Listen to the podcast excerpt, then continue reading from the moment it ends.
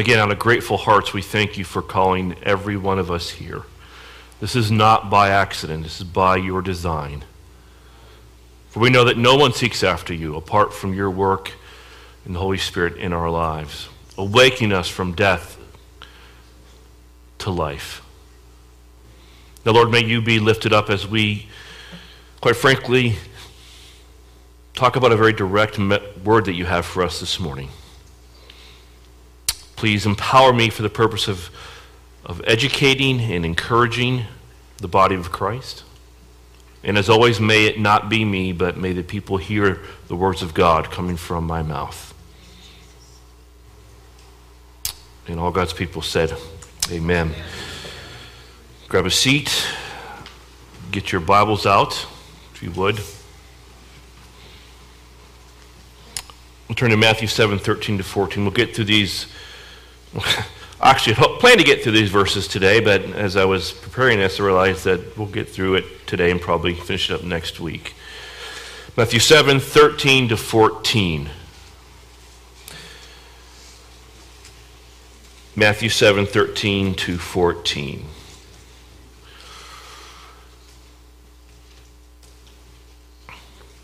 It says this Enter by the narrow gate, for the gate is wide and the way is easy that leads to destruction, and those who enter by it are many. For the gate is narrow and the way is hard that leads to life, and those who find it are few. When I was serving in campus ministry, I had the privilege of sharing the gospel uh, with a number of students, and I'd walk into, particularly male students, I'd walk into the dorm room, and it was a lot of freshmen I was talking to. And I got to recognize them just by seeing them when I first meet them, you know, an 18 year old or 17 year old kid.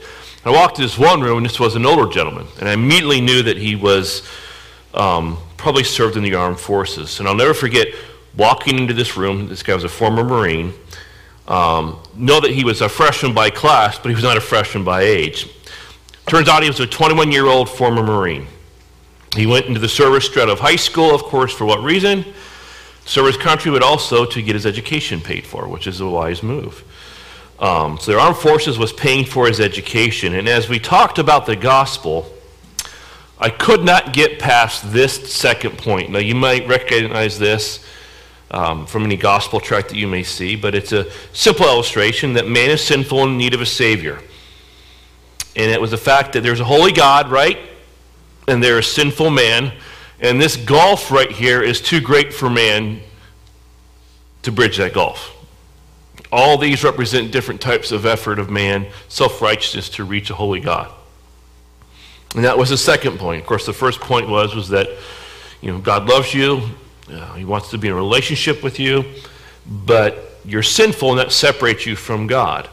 Now, being a Marine, and because the armed forces does teach us, he knew he was a sinner and he believed that God was holy.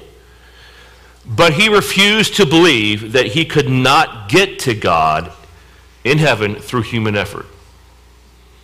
He said, I'm a Marine, and what do Marines do? I adapt, overcome, find a way. Yeah, I, I, I don't know how many hundreds of college students I talked to. Very few conversations I remember. I remember this one. So I said to this young man, this former Marine, what if you sinful man, and I'm pointing to him in this tract, sinful man, this is you. You're on one side of the Grand Canyon, and Holy God is on the other side. And the gulf between you and Holy God is one mile. And all you can do is get a running start and jump with as much effort as humanly possible. Can you, a sinful man, reach a holy God? His reply was, Yes, I will adapt, overcome, and find a way. Can any human being, just through simply running, broad jump one mile? No. And no matter how many different ways I said this to him, okay, the answer was the same. I'm a Marine. I adapt, overcome, I'll find a way. And that was that our gospel conversation was over.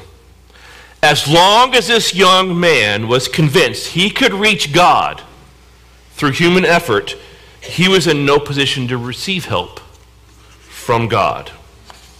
Okay?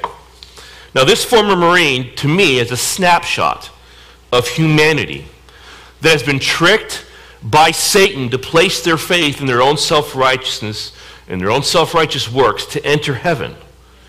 It's the same delusional thinking that plagued the Pharisees. And I don't know if you remember this, but Jesus summed it up best in the parable of the Pharisee and the tax collector. It says that he told this parable, and this was the reason why he told this parable, to some people who trusted in themselves that they were righteous. They trusted themselves that they were righteous, i.e., they can live a good enough life to gain entrance into heaven.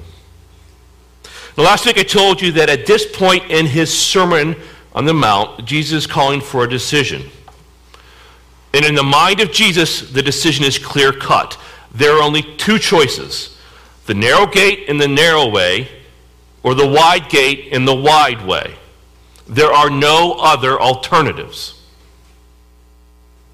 Now, to our 21st century minds, we're tempted to think, well, how can Jesus be so clear cut on the issue of religion when there are so many other religions out there that claim to be the way to heaven? Now, if you seriously, logically just stop and think about it, there really only are two options there's the true and the false, right? Now, Jesus tells us to enter by the narrow gate.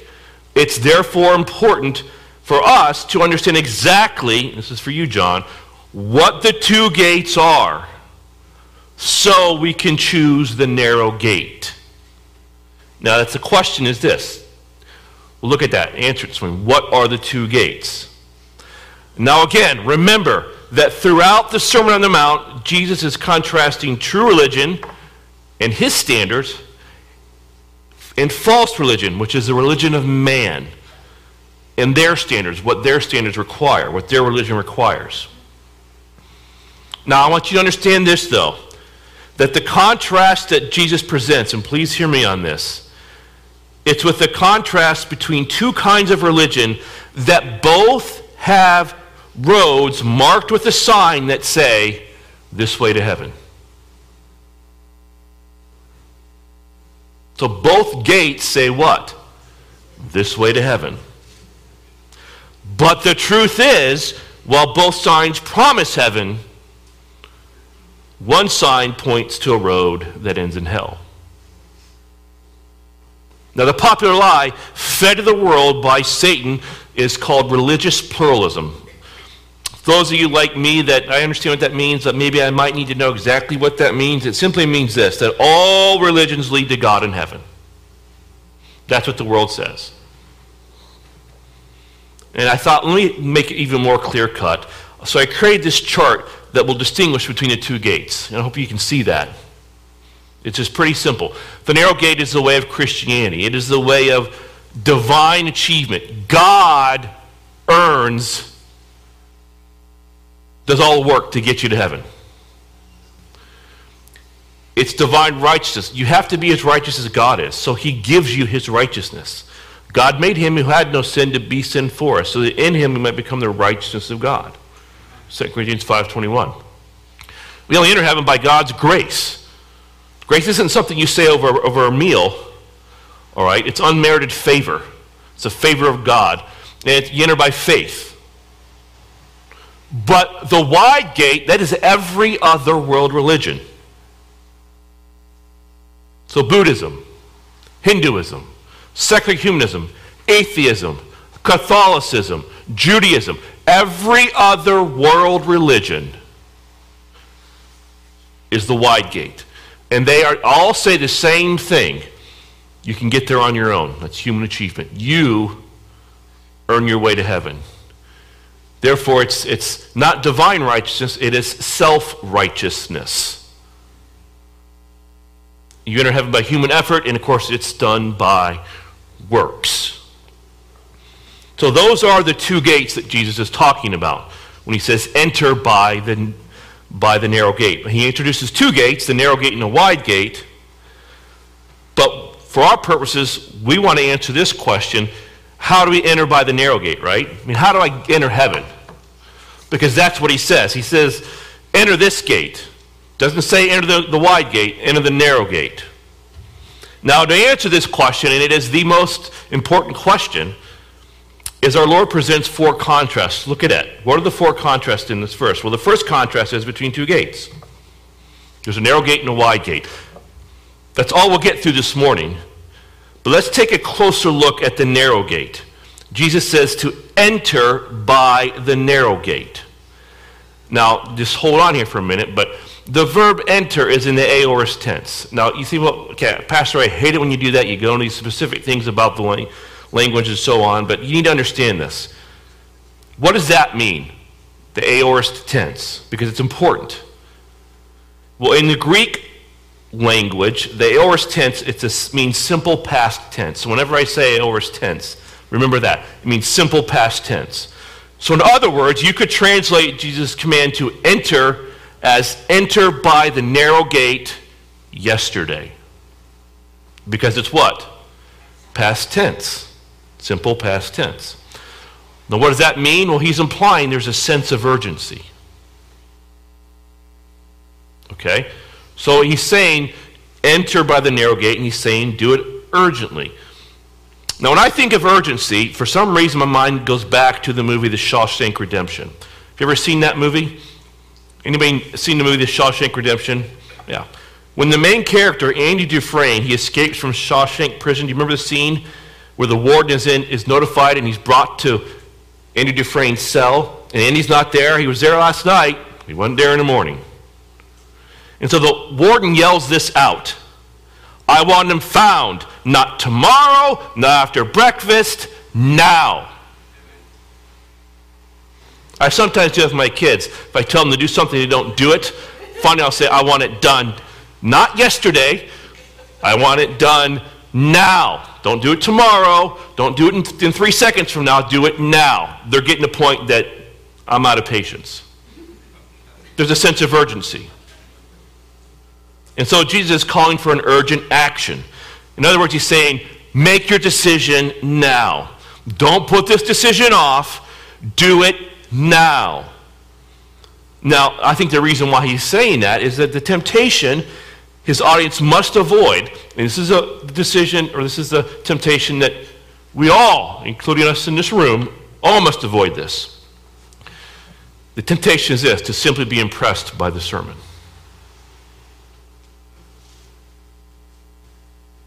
It's great you're taking notes. It doesn't mean anything if you don't do anything with it. You're in Matthew 7. Look at verses 28 and 29. This is a reaction of the people to Jesus. When Jesus had finished these words, the crowds were amazed at his teaching, for he was teaching them as one having authority and not as their scribes. Now, unfortunately, for most of his audience, this is exactly what happened. They were amazed at his teaching, but there is no mention of what? Any response to it. And I tell you, folks, hell will be filled with people who are impressed by the teachings of Jesus but did nothing about it. Amen. They did nothing about it. Now, I guess today we would say this. I would say this to you, and every pastor would probably say this to you. Don't say to the pastor as you're walking out, leaving, walking out of church, don't say to the pastor, what a powerful sermon, and then do nothing about it. That's what he's saying here. So the first point is, how do we enter by the narrow gate? The first point is we enter urgently. We enter urgently. This is a command to enter. Okay? It's an imperative. Now, the second point is that we enter by the narrow gate. Now, even though Jesus mentions two gates, a narrow gate and a wide gate, he tells us to only enter by the narrow gate. See that? In other words, when I drive home from Enumclaw, Ron, you probably recognize this. After hiking, after hiking Mount Peak, I take Route 164. And on the way home, there's a small sign welcoming you to Auburn. And that sign says something like this Welcome to Auburn, an inclusive community. Okay? Now, we all know, if you don't know, you should know what inclusive means. But Christianity is also an inclusive faith. Revelation 22 17 says, Whosoever will. It is inclusive.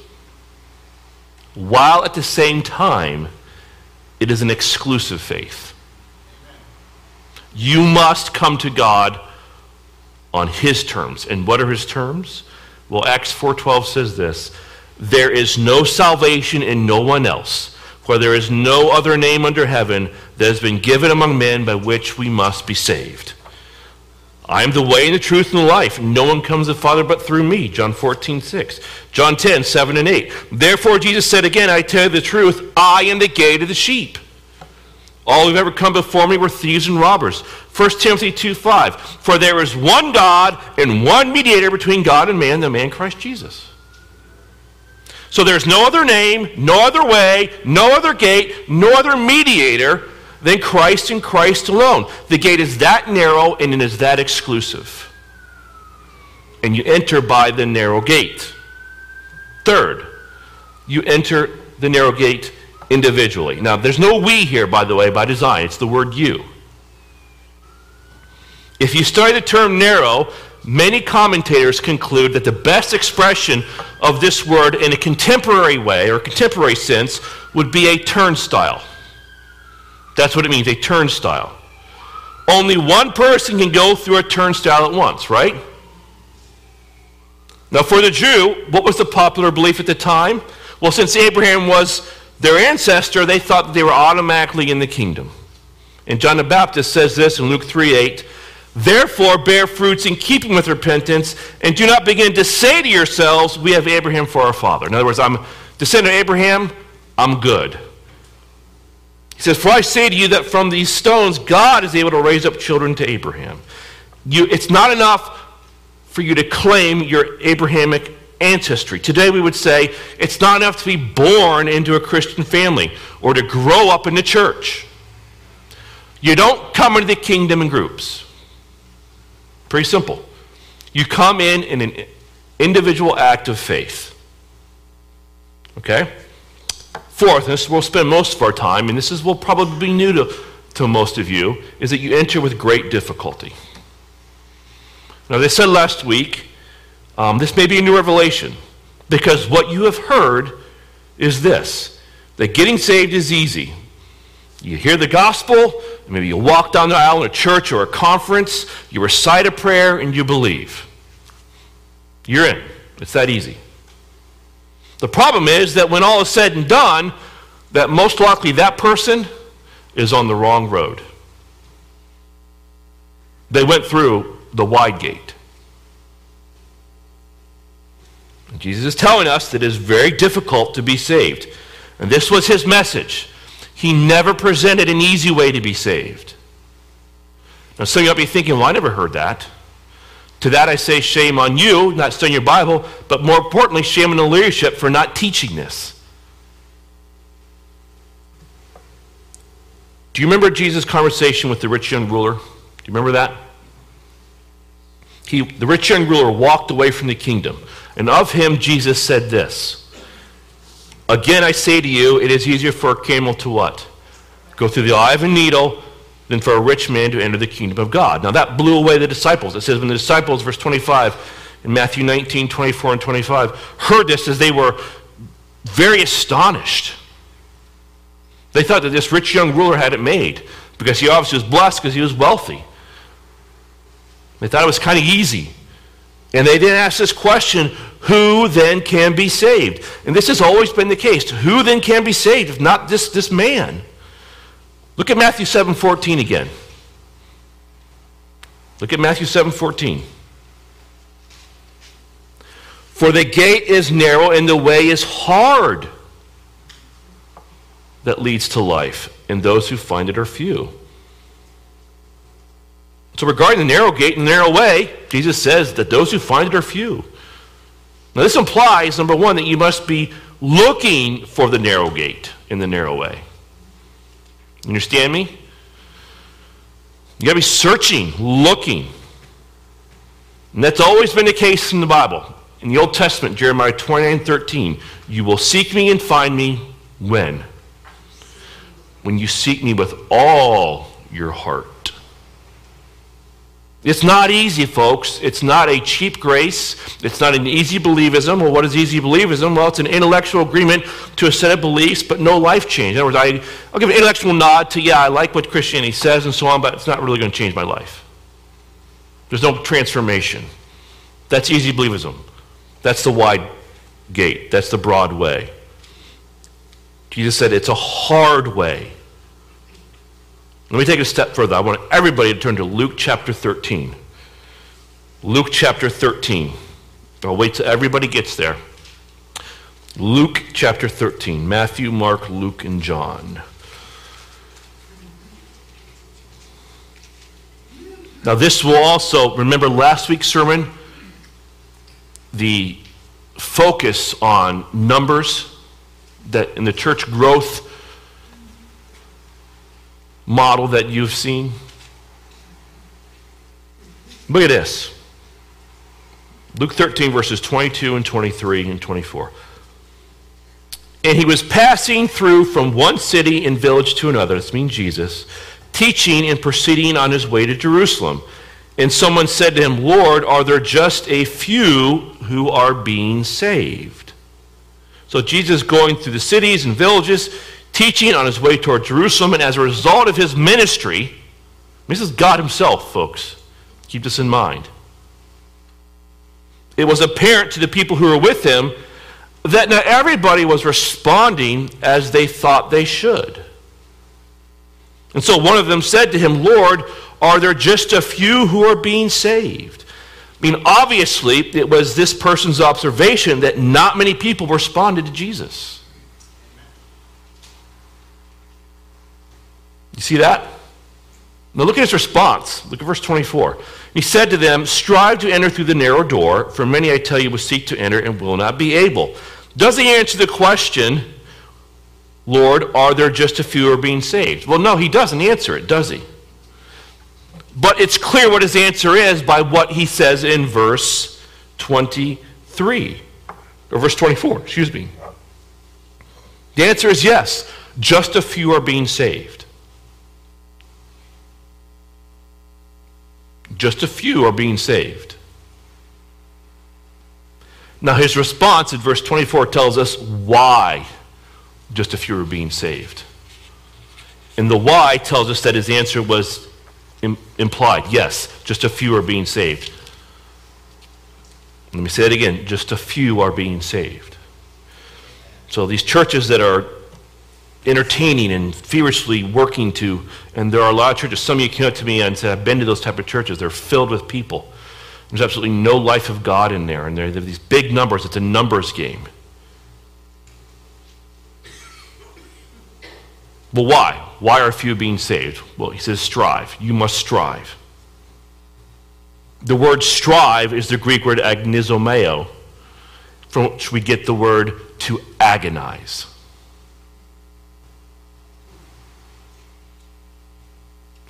Agonize. It's agony to enter the narrow door or the narrow gate.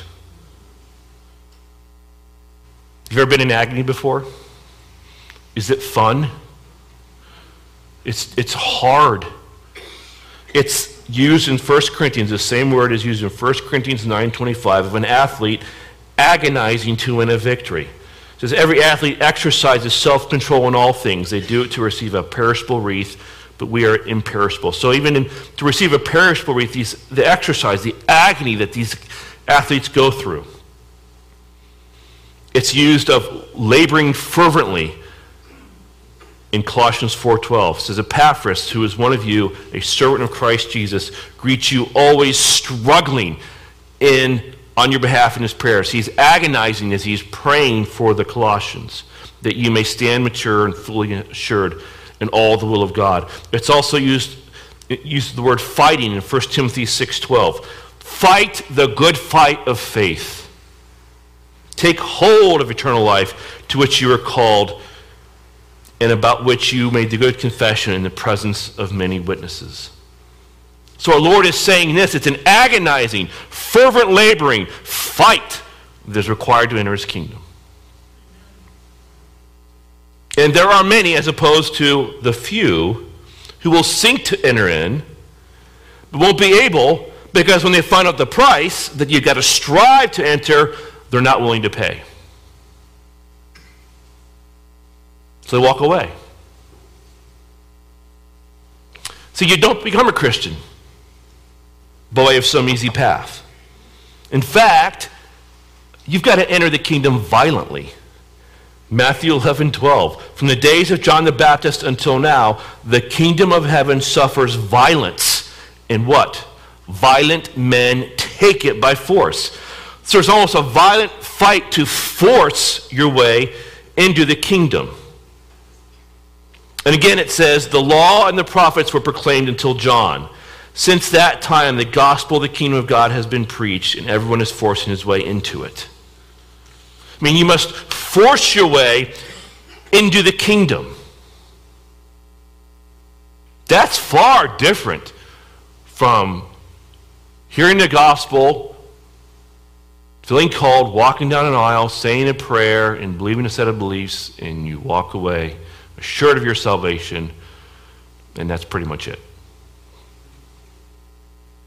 I mean, that's been the approach in the revivalist meetings, right? Now, Jesus also promised this, by the way tribulation in this world, John 16 33. And this was the experience of Paul and Barnabas as they encouraged the disciples.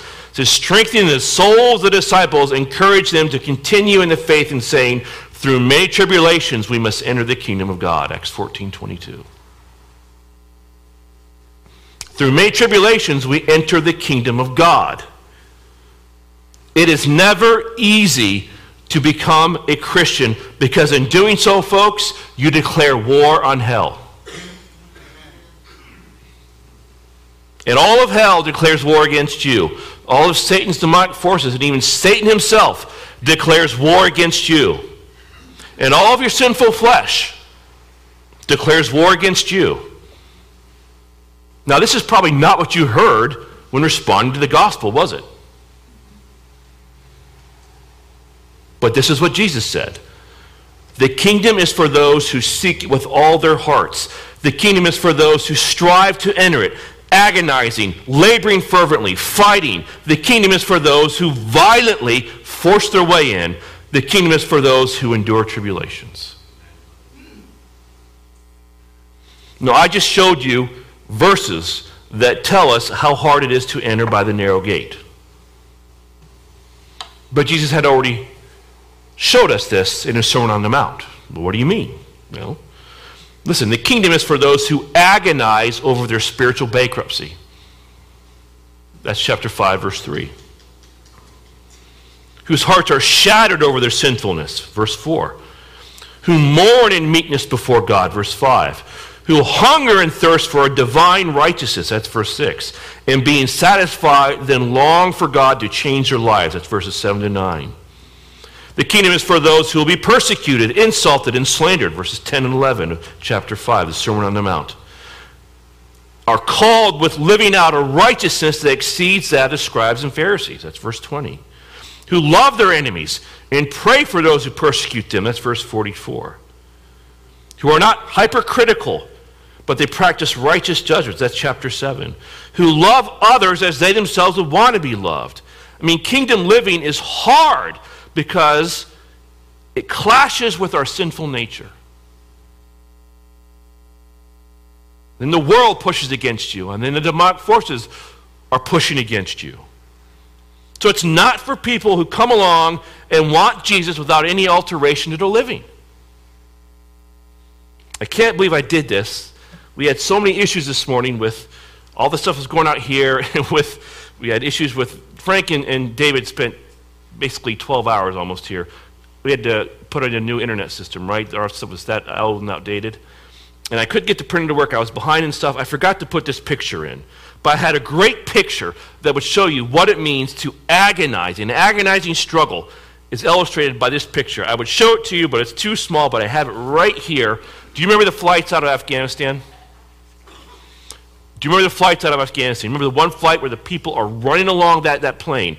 It was a picture of a U.S. Air Force C 17 transport plane leaving Afghanistan. What were the people doing? Grabbing, hanging on, and even took off, and some people fell to their death. Okay? They're desperately holding on as that plane begins to lift off.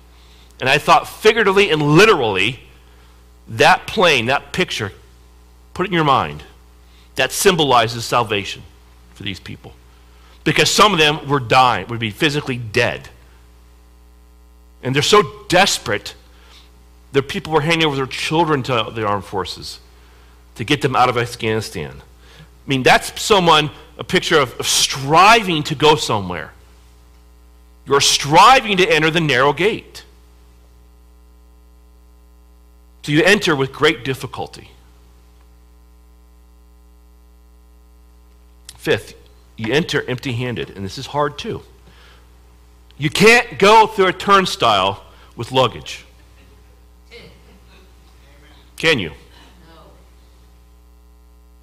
Now, no one in the picture of the C 17 transport, remember that picture plane? Were they carrying anything? So, the narrow gate is a gate of self denial. You strip off all of self your self righteousness and your sin, and you let it fall out of your hands, or guess what? You don't go through the gate.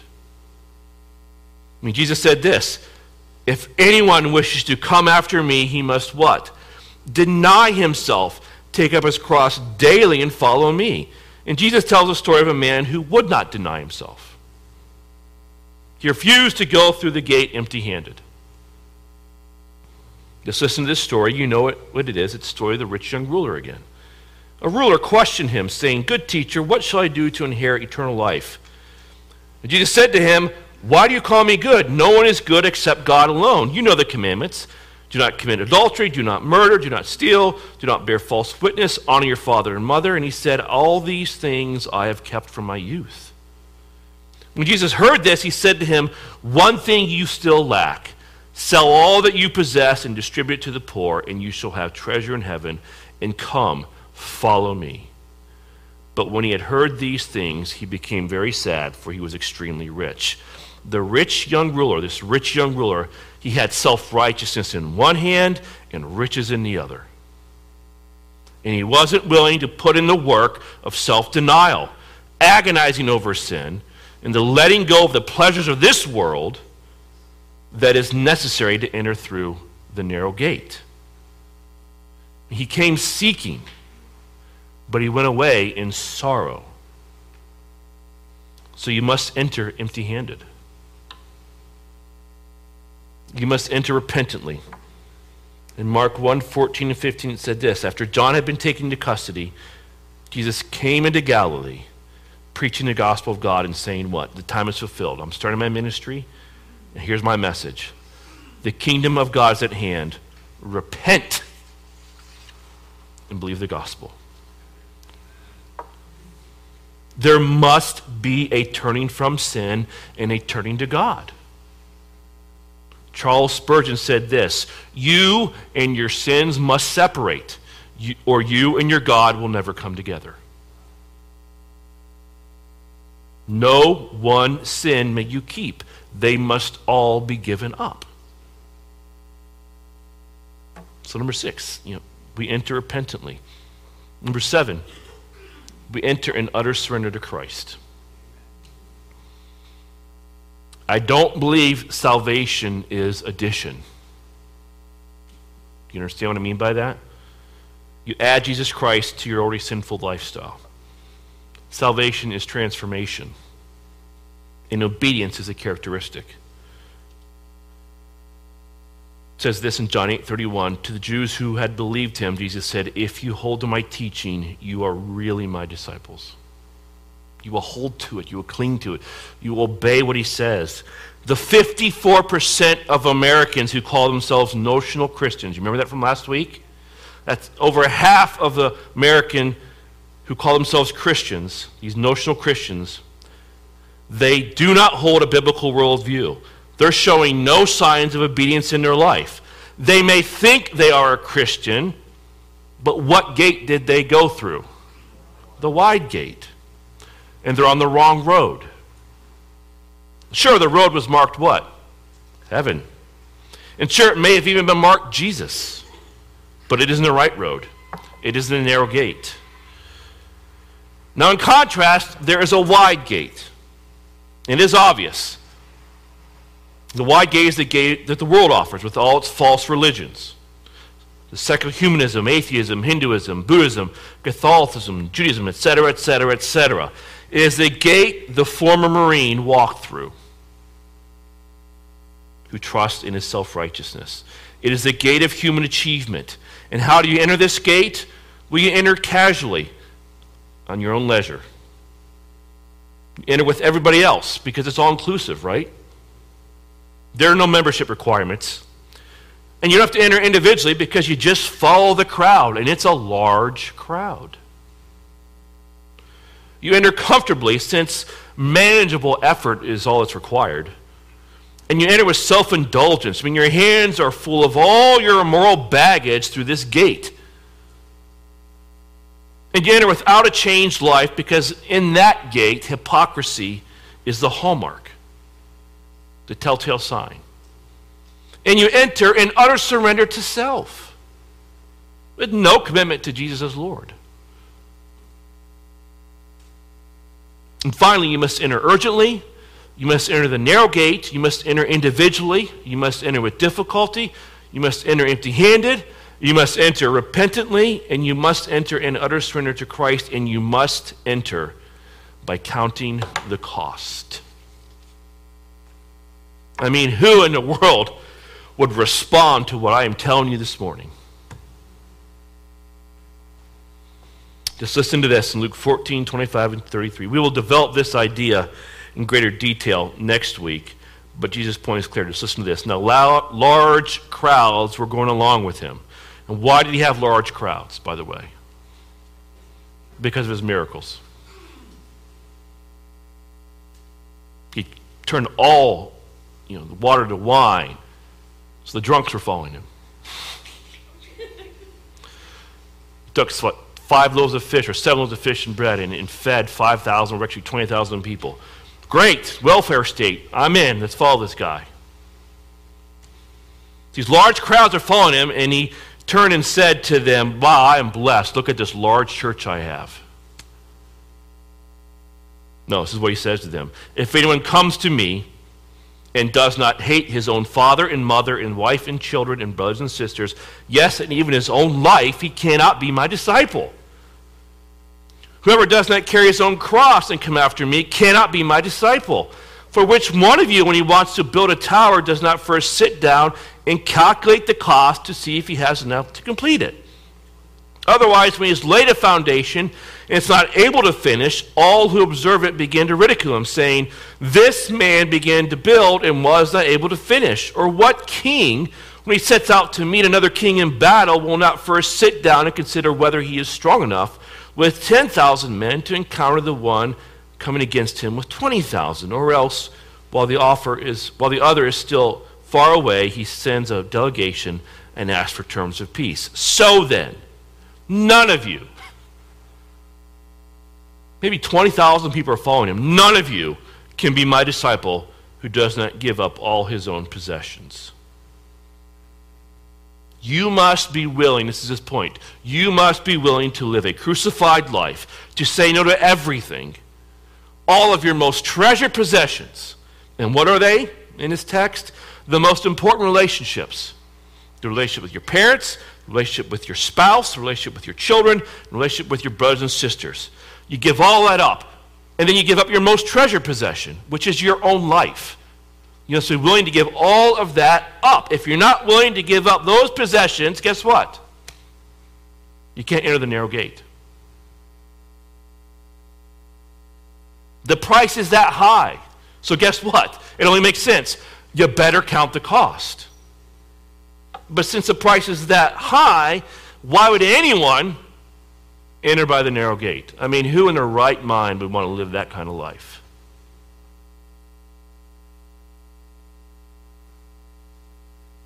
But you know why you do it?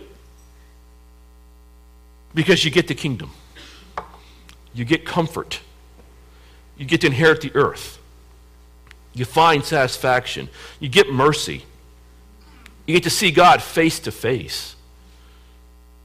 You get to be called a son or a daughter of God. You get the promise of answered prayer. You get the promise of provision in this life and life to come. You get a worry free life. I mean, I can go on and on and on. So enter by the narrow gate. I'm telling you, folks, it's worth the price of admission. It's expensive, but it's worth it. Had hoped to get through the way and the crowds and all that, but like this is taking up it. This is it. I'm done. That's the gate. Now you try preaching that message to people. You take that message to some of these mega churches, and what's going to happen? I mean, you got to make disciples, and this is what it means to follow him. And it's not a popular message.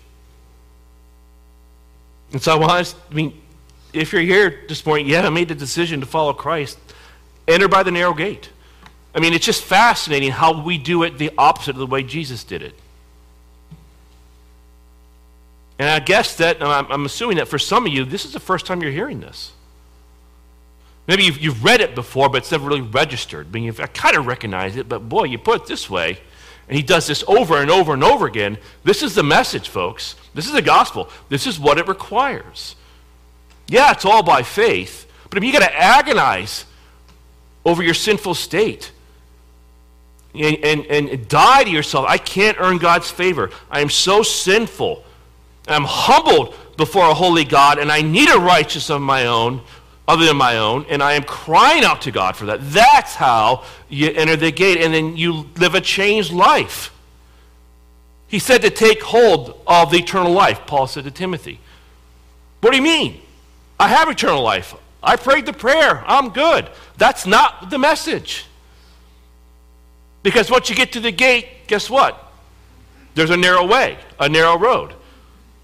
And it means, we'll talk next week, it's a compressed road. You can't go off to the left or to the right. It's hard, he said. It's the hard way. And so we make it so, so easy and too easy to become a believer. That's what I was raised in, which is why when I got into leadership in the church, I start, started experiencing pain. It was hard, like something strange was happening to me. My gosh, how often have I read these in the Bible? I have read verses about tribulation, slandering, and betrayals, and so on. I never experienced it. But you go through it, and, and all of a sudden those verses mean something. Well, this is what it means to live this life. And you got to get through it. If you walk away, then it means you were never really genuinely saved to begin with.